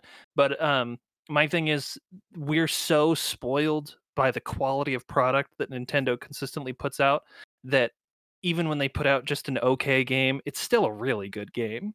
Yeah. Um, Yeah. But it's like, yeah, it's Nintendo, so it's gonna be great. But um, yeah. That's Awesome. Yeah, I I think for me, fence sitting answer. I'm I'm probably I probably have a tiny bit more 2D Mario experience than you guys. Um, I think for me, the thing that really struck me about Super Mario Brothers Wonder is that for Mario games, especially 2D Mario games, um, Nintendo has mastered 2D platformers, in particular the Super Mario Brothers series, and they keep putting out Super Mario Brothers 2D platforming games, and they have always played it kind of safe. They usually add one or two little gimmicks. They make it look a little prettier. Maybe there's a multiplayer mode and they just have really cool levels. And you know what? It works. Like that's all they have to do because they have mastered how to make a 2D platformer feel good and satisfying, right? And, and it's kind of like what you're saying, Jake. Like, like they have delivered such a high quality of games that it's actually kind of lowered the overall perception of this games because you've gotten used to that quality. Um, and what's surprising for me about Super Mario Brothers Wonder is they are taking so many risks with this game. They don't play it safe. It's it can be easy to to not notice that if you're not used to Mario 2D platformers, but they've honestly gotten a little stale. They would always be like, "We're going to try one little thing in this. We're going to tweak one little thing." But for Super Mario Brothers Wonder, there's so many different things. You know, like Kyle, you talked about how they tweaked the enemies so the enemies are reactive and they're and it's even the existing enemies like Goombas, like they are reactive to you even when you're not touching them and they're letting off little sound effects and stuff. Uh like the just sheer variety of levels and things that will happen in a level. When you hit a wonder seed the level all of a sudden changes completely. It goes upside down. You've got bulls rushing after you. You've got singing piranha plants. Like we talked about this on stream. It feels like they played a shitload of super mario maker and super mario maker 2 and took a lot of notes of all the crazy things the community were doing. And then they used those notes to build a whole new game and made each level its own weird little level instead of just focusing on changing one or two things they made so many different changes with this. And it works. It works really well. And it, it, it's crazy. It feels like you know uh, i think about dan ryckert at giant bomb. He talks about how this is probably the best super mario brothers 2d platformer since super mario world. And he may like it more than super mario world. And he's like a super mario fanboy you know? And, and i think to me that tells me that for fans of this series, they recognize that they got kind of complacent with what Mar with what Nintendo was delivering, and the fact that Wonder tries so many different things and a lot of them land. All those changes is very inventive. But that being said, you know you got to kind of understand the context of the series to see the changes they're making. If you're coming into it fresh, it may not feel that crazy, but you know within that fan base, within the games they've previously made, it, it was a big risk for them and it feels like it really paid off and it just very delightful fun charming game It's so nice to look at, and it's just it's kind of like Hi-Fi Rush was like a pleasant Yeah. place to play a game. Mm-hmm. what did you think about it will I didn't play it. Uh, I'm not pen. Uh, I'm not not spending the Nintendo tax to play a 2D Mario. I'm sorry. I'm not just not gonna do it. It's not. you'll get do it on sale next year Uh, yeah, probably. I um, I uh, Mario three two. 2D side-scrolling Mario's, I've always tried to play co-op, and then I hate them because co-op's terrible in those games, and then I never go back to give them a chance. Uh, yeah This one So- I've heard, depending on the mode, is okay. Yeah, Oh, wow. I'll probably download it and play it myself. Cool. Yeah, that's the way to do it. Uh, folks, October 23rd, fresh out of Roblox, In October Zeekerss released Lethal Company. Um, I, I, I don't know. I know I know you all love this game. Who wants to start with this one? Um, I mean, I can start. Lethal Go- go Company. for it. I need more Uh, enthusiasm. I need more. This is the top 15 games of the year. Give me more fucking enthusiasm. You know, Lethal Company. It's Lethal Company. Pew, pew, pew, pew. Uh, put a video of uh, tunnel subway surfers next to me. But Lethal Company, it's so incredible, and we love it. Um, uh, it is a, uh, a four-player. Uh, you're going on a ship. You're getting scrap from the scrap places, and you're bringing it back to pay the the Lizard King, the Octopus Boy. And if you don't pay him back in the three days, you get booted into space. Uh, it is the best use of proximity chat I've ever seen in a video game ever. Uh, and it doesn't even do anything that crazy. I was literally reading a Twitter thread where the guy was like, "Yeah, I was using Unity's thing and it wasn't really working, so I just went with like the base thing and something else, and it just like I adjusted a couple values." wait a minute. Wait a minute. This was the one thing I wanted to talk about with this game. Can I can I cut in here? Oh Yes. God, yeah, man, you. It's positive. It's positive, which is everybody was like, "Oh, this game's so fun! Like, there's co-op shenanigans, the monsters," and I'm like, "Yeah, that's cool." And I play the game, and the thing that immediately punches me in the fucking ear and impresses me the most out of this entire fucking game is the audio design. Like, like exactly like you're talking about. Proximity chat's not new. There's plenty of games that do proximity chat. Honestly, a lot more games need to do proximity chat, and people are like, "Oh, it's the proximity chat that makes this game so cool, etc." And it's like, no, no, no, no. It's not just doing proximity chat. Y'all are under underrating what this game is doing. It has so many fucking layers of incredible audio design on top of it. So so for example, mm-hmm. proximity chat, you're in the ship, somebody's next to you, you just hear them. They're 3 steps away. You get a dim volume, that's proximity chat, of course, but then you start to get this metallic tinge on it mm-hmm. because they're speaking inside a metal tube and it's starting to echo. all the, the Further away they different go, kinds of reverb they have depending Exactly. on the level. Very good.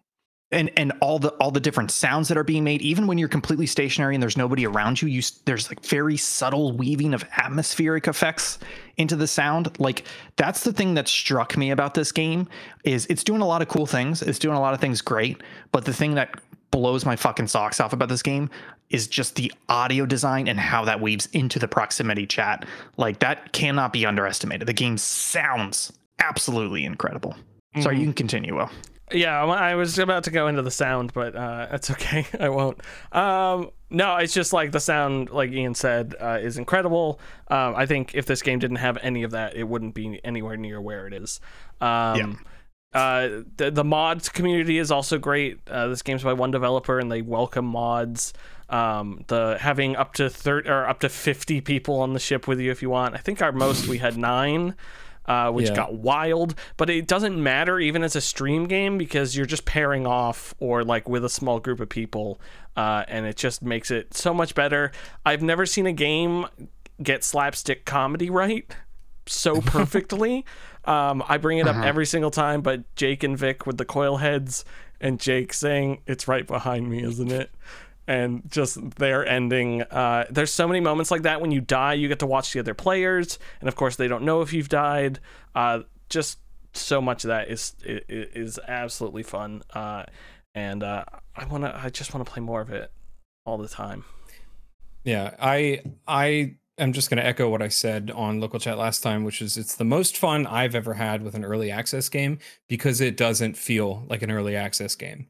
It's it's so fleshed out and works pretty seamlessly even with mods. I think the mod support is great, but so many games add the ability for mods to be added into the game and then it breaks the game. Whereas like this doesn't really have that. I've I've had a couple crashes, but nothing to the effect of like that that it it it took away from my experience of playing. Um, I smile and laugh at something every time we play, and um, I think it's I think it's cool to see a community so quickly build up around something and to just see that sort of love for something new and exciting and and the the the friendships that are made through the proximity chat is like crazy where i think will we were talking about or maybe it was jake we were talking about um like there are points when you're playing, especially with the mods for for um, MoreCompany, you're like with someone you don't know and Oh, it's just the two of you. So then it's like well you have to say something and it's like you just start talking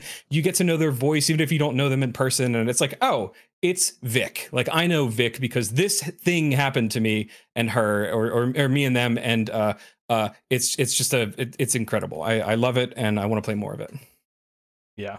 Yeah, to echo Ian, great sound design, and to echo Will and Kyle, great Im- uh, uh, the opportunity for emergent storytelling, where there's certainly no like narrative, but it's the moments that you get into with the group um, that are delightful.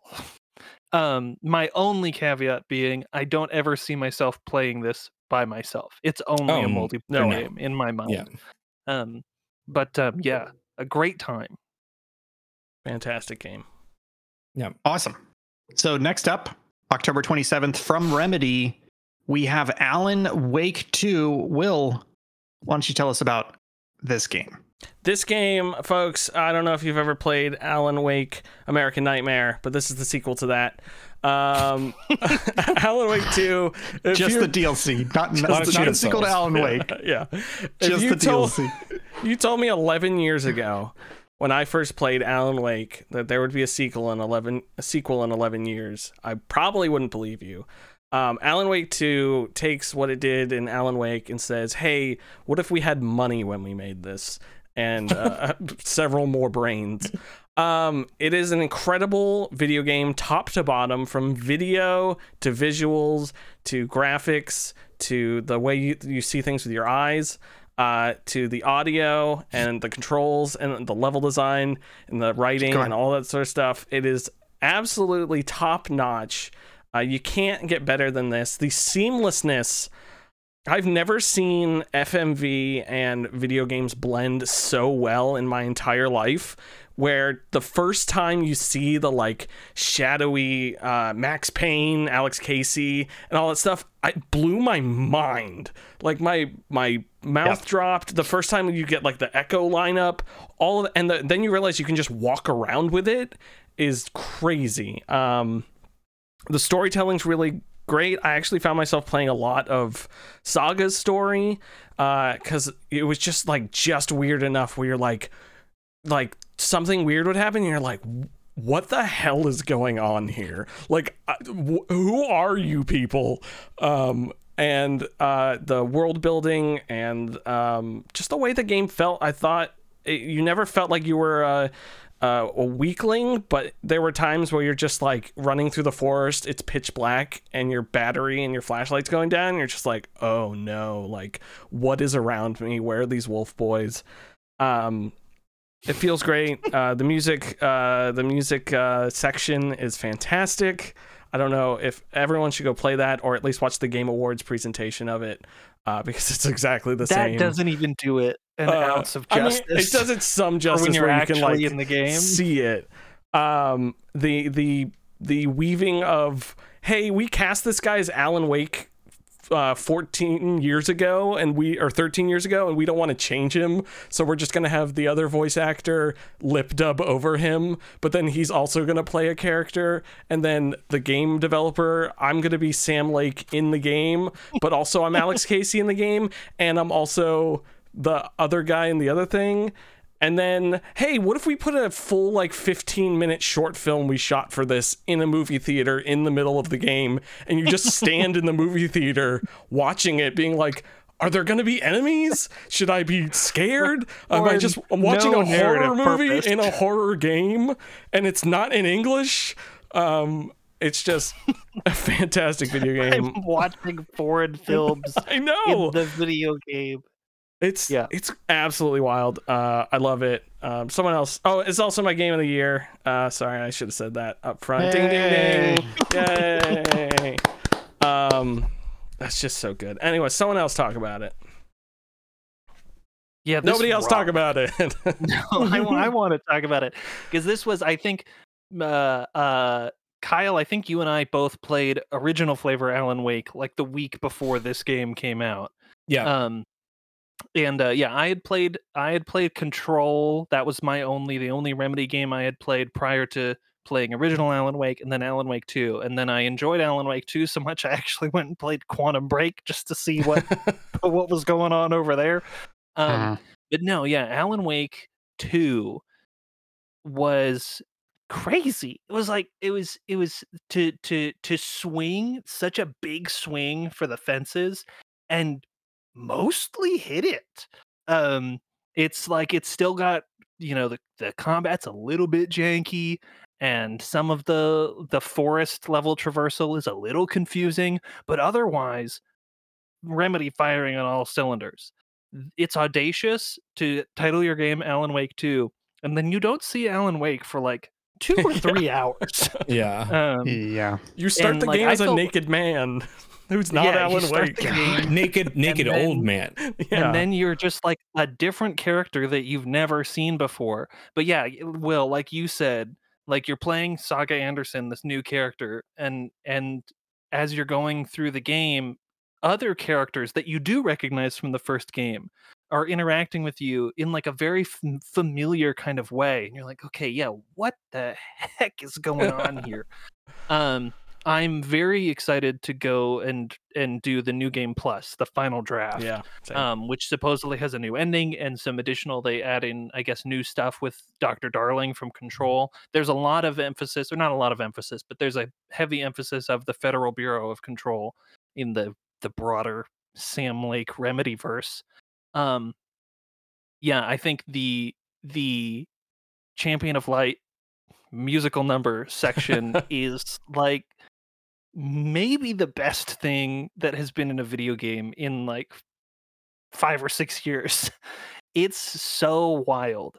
And knowing, of course, uh, Remedy's uh, affiliation with Poets of the Fall, who play their their in-universe band, Old Gods of Asgard, in Alan Wake and um, Control, and they're mentioned in Quantum Break, but I don't think they have any original music in it, or not not any that I heard. There's a no big like set piece number like there was in Alan Wake or Control or Alan Wake 2.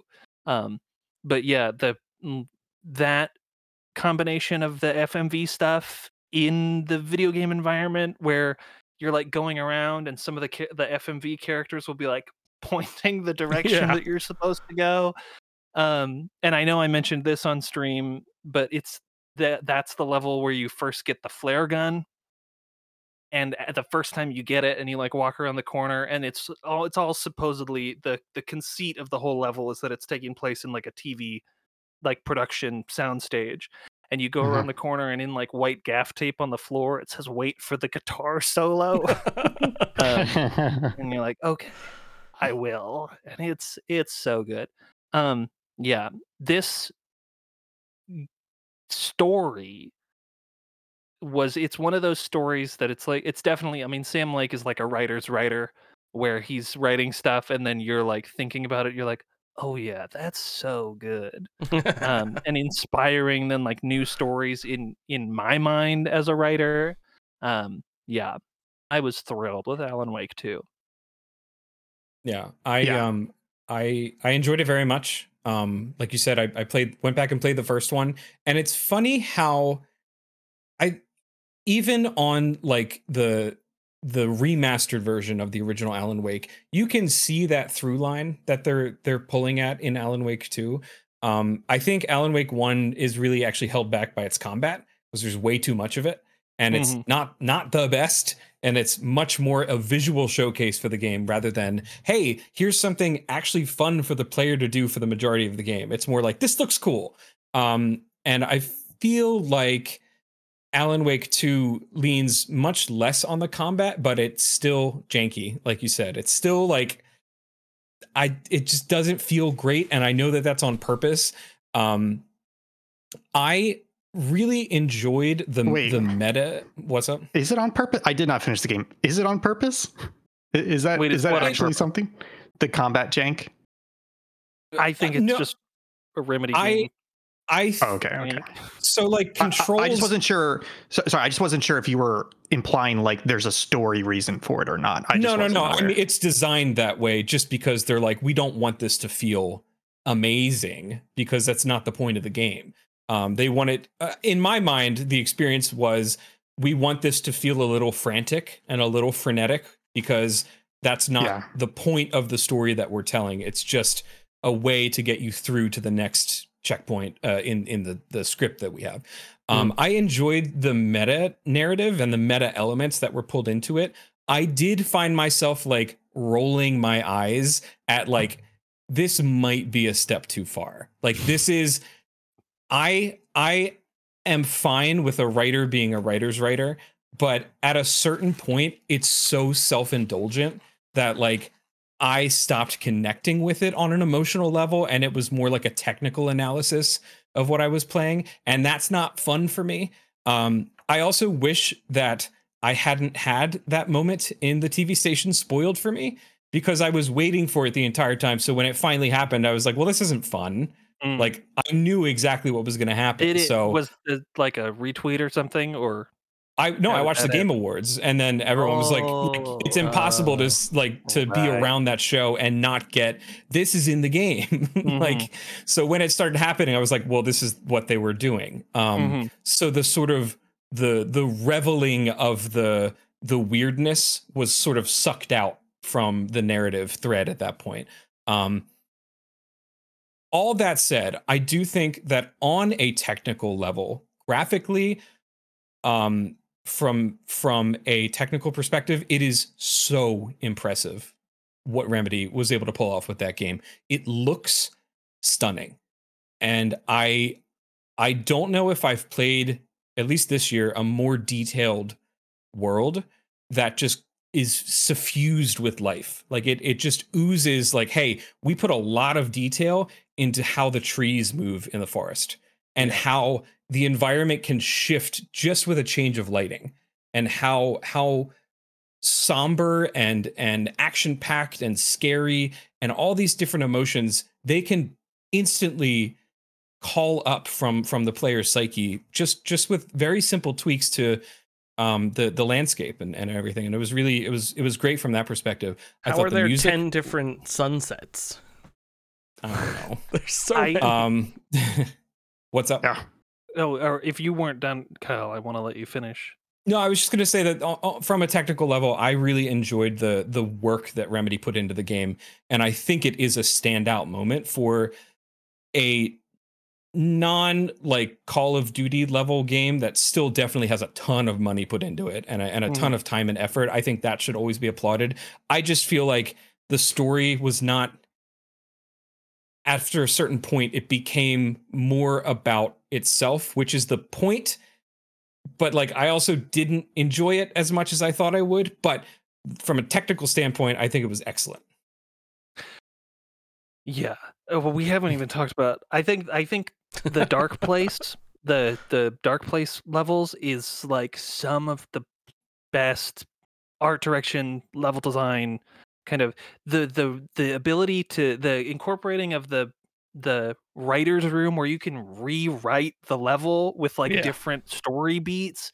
That stuff's great, and like the little like silhouette of the typewriter that comes up in like the lower third of the screen. All the all the sub flashes. the subway Oh, stuff so is great. Like The, the, like, first time going through stuff? that of the y- the the way i mean we kind of talked about this a little bit in discord but the way that the artists at remedy dress a set is crazy like control was definitely like it had a very specific artistic direction but this especially going down into the subway i mean up all the stuff up on the streets there's messages in the graffiti the graffiti is all really good but like things where you realize as it being like alan wake's subconscious or whatever it's all stuff that's specific to him and when you go down into the subway and all like the signage that you really have to get close to look at but it's like lines of dialogue from the first game or it's like just like Mhm. adages about the writing process but it looks like you know a sign that you'd see in a subway um it did it was interesting to me it took me a while i did i never had this thought in alan wake 1 but it took me like a couple walkthroughs of alan's storyline in alan wake 2 to realize that alan is a very unreliable narrator oh like yeah Yeah, like it just for whatever reason, I that didn't click with me because He's in- he's reliably unreliable oh yeah, because it was the story needs him to be. it was the moment when he's got a a scene with Mr. Door, and he the implication I got. Well, I guess I won't spoil, but he's got a, bit- a bit with Mr. Door, and he says something like, "He's like, oh, so the masks are coming off," and Mr. Door is like, "No, I don't think that's quite right." Yeah, and yeah, then yeah. the very next line of inner monologue is he's like, "So the masks were coming off." Like, oh, okay, Yeah. you're just That- not listening. and there's also that part early on where they're like uh, it's it's saga and uh alex and uh alan I, what's the fucking there's so many nested names. That- it's saga yeah. and her partner. And Oh, and she and she said she says what kind of cult calls themselves a cult? And i'm like okay yeah that's a that's a dig at alan wake's shitty writing there. You know it's very I, I think i think what i appreciate about this game is they knew what they wanted to make and they went hog fucking wild for it right? Mhm. like you're talking about the signs in the subway etc they knew what they wanted to make and they didn't say okay it's going to be a shooter but in the background we're going to have the story theming like this. You know it's going to be a survival horror but we're going to have these elements of themes over here. They're like no no no no. First and foremost is the story we want to tell and the ways in which we want to tell it and we're going to saturate the entire fucking game with that story with narrative themes tones etc and then there's also going to be a game in there and i really appreciate that they they made something completely unique.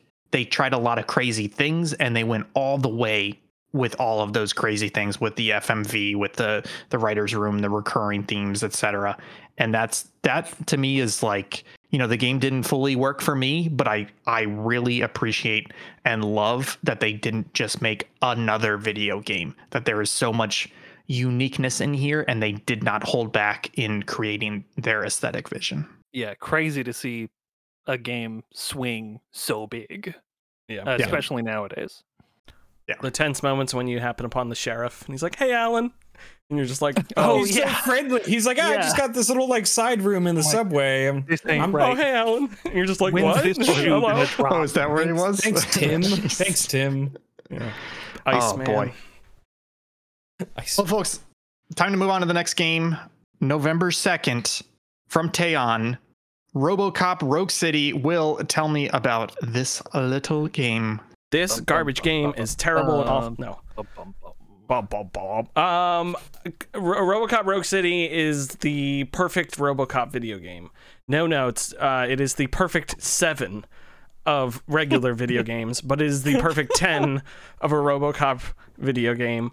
Um, it feels like they just pulled uh, the the the world warped back into the 80s and they were just on set and they were coming up with stuff uh it's it, the I remember this note from the developers but they're like hey we didn't want to make an FPS because that's too obvious so we made an RPG and it really works you're grabbing your skills your upgrades um you are putting them in certain areas. You're enhancing your scanning. You're enhancing your you're talking with people your relationships. Uh there's different outcomes with people.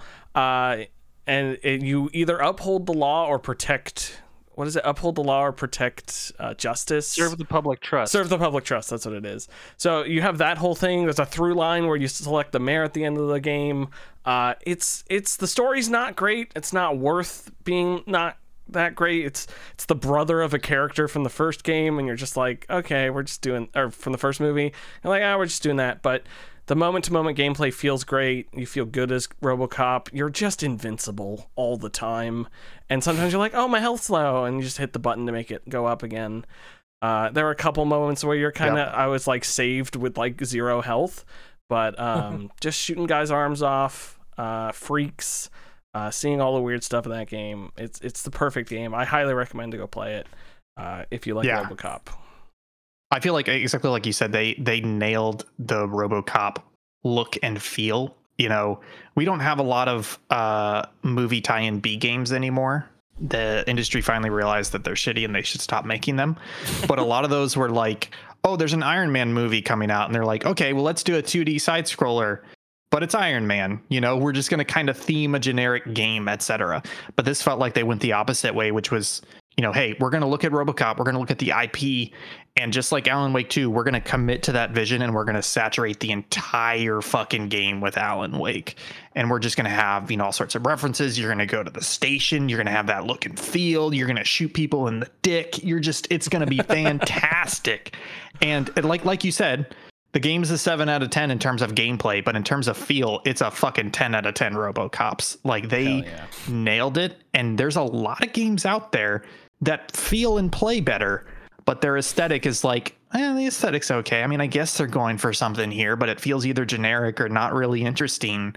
And this is kind of the opposite. And it's really cool to see them just nail the look of something established, but not used often in video games. Yeah. I was thrilled that the very first achievement I got, completely by accident, was for shooting an enemy in a sensitive spot. Mhm. It's like, I- oh yeah, remember that scene? It's funny we talk so Oh, much yeah. about RoboCop it shoots that guy. it being just like RoboCop in feel, but I think they also nailed the tone of the movies, which is tough Mhm. to Yeah. do with as we know with all the Starship Trooper games.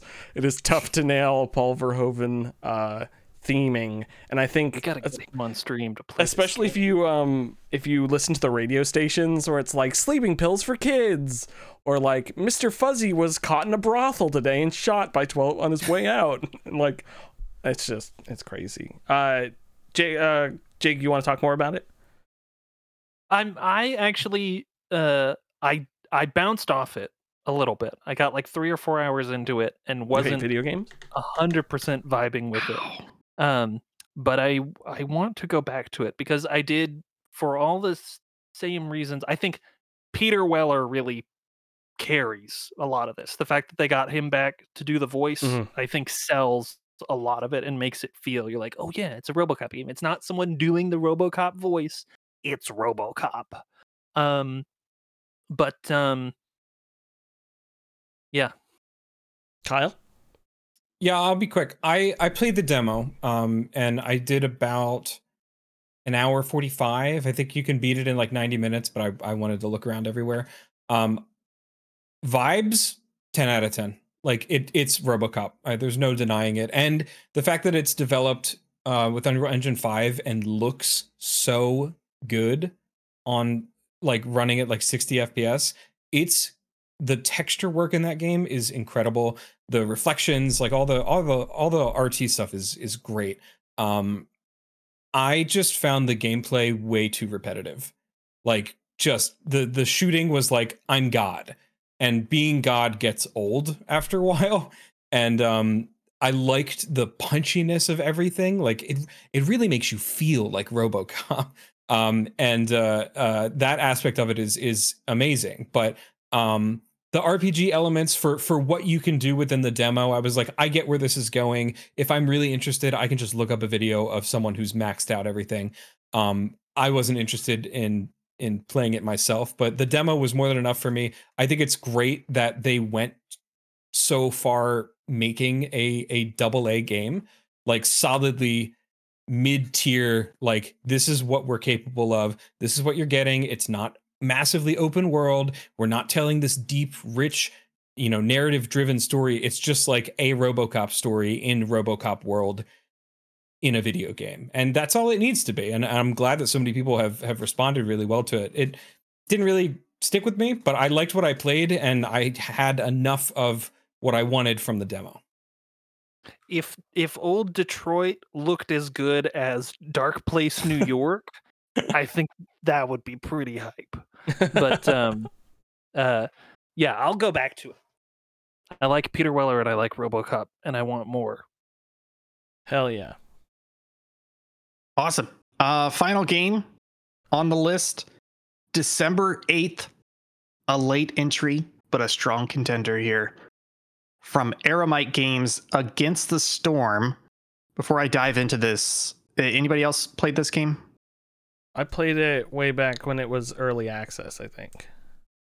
Yeah, that's a good point. This was the 1.0 release on December 8th. Um, Against the Storm is it basically it is a city builder, but instead of each gameplay, each game or save that you have being I'm going to take a city from nothing and build it all the way up and then 20 30 hours in I go, "Cool. you know, and I hit some weird victory objective. This is more of a run based city building game, so it, it's it's providing a very fresh tweak on the genre, where essentially each run you are building multiple settlements, and each settlement will take you anywhere between. I think my fastest was like 20 minutes to 60 minutes. So you have a settlement. There's challenges or, or orders that are unlocking as you play and they require you to do certain things. There's such there's like a variety of buildings and a variety of mechanics with those buildings. And so what you end up doing is even though you're building multiple cities i probably built you know 30 plus cities or settlements in, in the time that i played this game. Every single one was slightly different. And it, part of it was because of the location part of it was because of the orders part of it was because what i started to build towards i'm like hey you know i'm going to focus on like uh, opening glades in this one. So it's all about expansion. I'm going to focus on leathers in this one. I'm going to focus on city supplies. And it's, it, that's kind of what makes this game great is that for city builders, there's a lot of fantastic city builders out there right now. But the problem is they start to feel the same. And you always hit this point 10, 12 hours into your city where you say, Hey, I could probably do this better. Maybe I should restart. Or I've kind of lost my steam. My city's pretty big. Do I really need to to to build it even bigger you know and you lose motivation whereas this one just literally is built in a restart mechanic and and so much variety through the mechanics and it just it it just feels like something that is rejuvenating the city builder genre when it's starting to feel a bit stale and it's really cool to see an indie game do that uh, any I other dig the artwork thoughts? style. It looks it looks great. Um, yeah, and just from from looking at some of the gameplay stuff I have over on my other monitor, it looks fun. I've never I've never sunk my teeth really deeply into a city builder. The closest I've gotten was like, I guess like SimCity 2000 when I was younger, and like Sim Theme Park. So this might be one that I that I check out based on your recommendation, Ian. Yeah, it's neat. Uh, Will, what did you think of the game? Uh, it was good. I uh, again, I, I played. What did you say to me? Nothing. Okay, I bought the game. I didn't know it was on Game Pass, but I bought the game, but I don't regret it. They deserve the money. Did you buy Palworld too? um, no, that I knew. That I knew it was on Game Pass. I almost bought it. Um, no, I, I I had a fun time with it. Again, I think this was in 2022. I played it. Um, I did. I think I ended up refunding it only because I said, "Hey, this is an early access. I'm gonna wait for it to come out." Um, no, let's. We don't need to. We don't need to pause in that. Stupid it also wasn't on logic. Game Pass at the time, so now it's on Game Pass. Um, so it, it it, was uh it was fun. Uh, I just didn't like necessarily some of the gameplay about it. Uh, it kind of felt. I don't know. I, I felt a little too RTSy to me, but I'm not quite sure. Yeah, I don't know about that because that's they must they, they must have either taken that out or you're you're snorting stuff because there's not really a lot of. Could RTS be talking about a completely like, different game, to be honest with you. We could be. You refunded the wrong game. Yeah.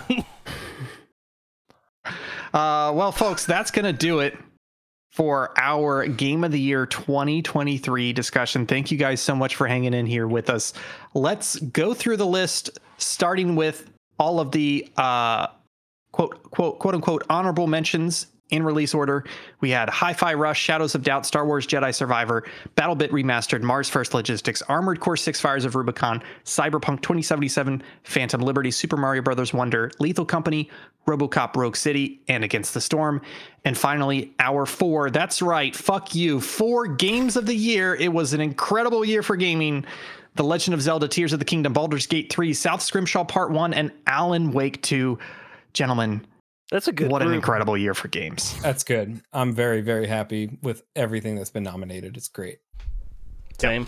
It's it's it's a good feeling. It's it's it's it's an honor just to be nominated. They say, and I'm really feeling that honor tonight. Your honor. Um, I feel God in this Chili's tonight. yeah. Mm-hmm. Uh, All right. Well, would you like to take us out? What? Yeah, let me take you out here. We're gonna go to Chili's, everybody. So let's go. Thank you so much for tuning in, everybody. Uh, that was our game of the year, best of the Yearies 2023. The name will stick someday. Uh, joining me this week was all the Subpixel Boys. We have Kyle, we have Jake, we have Ian, we have Will. Uh, we will be back this Saturday, 2 p.m. Eastern, with some delicious Lethal Company, one of the nominated games this year. Uh, and we'll be playing that. It's going to be super fun. And then next Tuesday, I believe, is the last episode of Speedrunners. Maybe. Possibly. I'm close to the top 100. We got to see what happens. Daddy's close. We just need How to get him fast over. can that goose go? How fast can the Fast. goose legally go? Good. Any luck catching them killers then? Um, folks, uh, thank you so much for, Just for listening. killer. Just the one killer, actually. Uh, it's been super fun. We love all of you. Can't wait for 2024 and the things it'll bring. Thanks for watching, everybody, and we'll see y'all next week. Bye.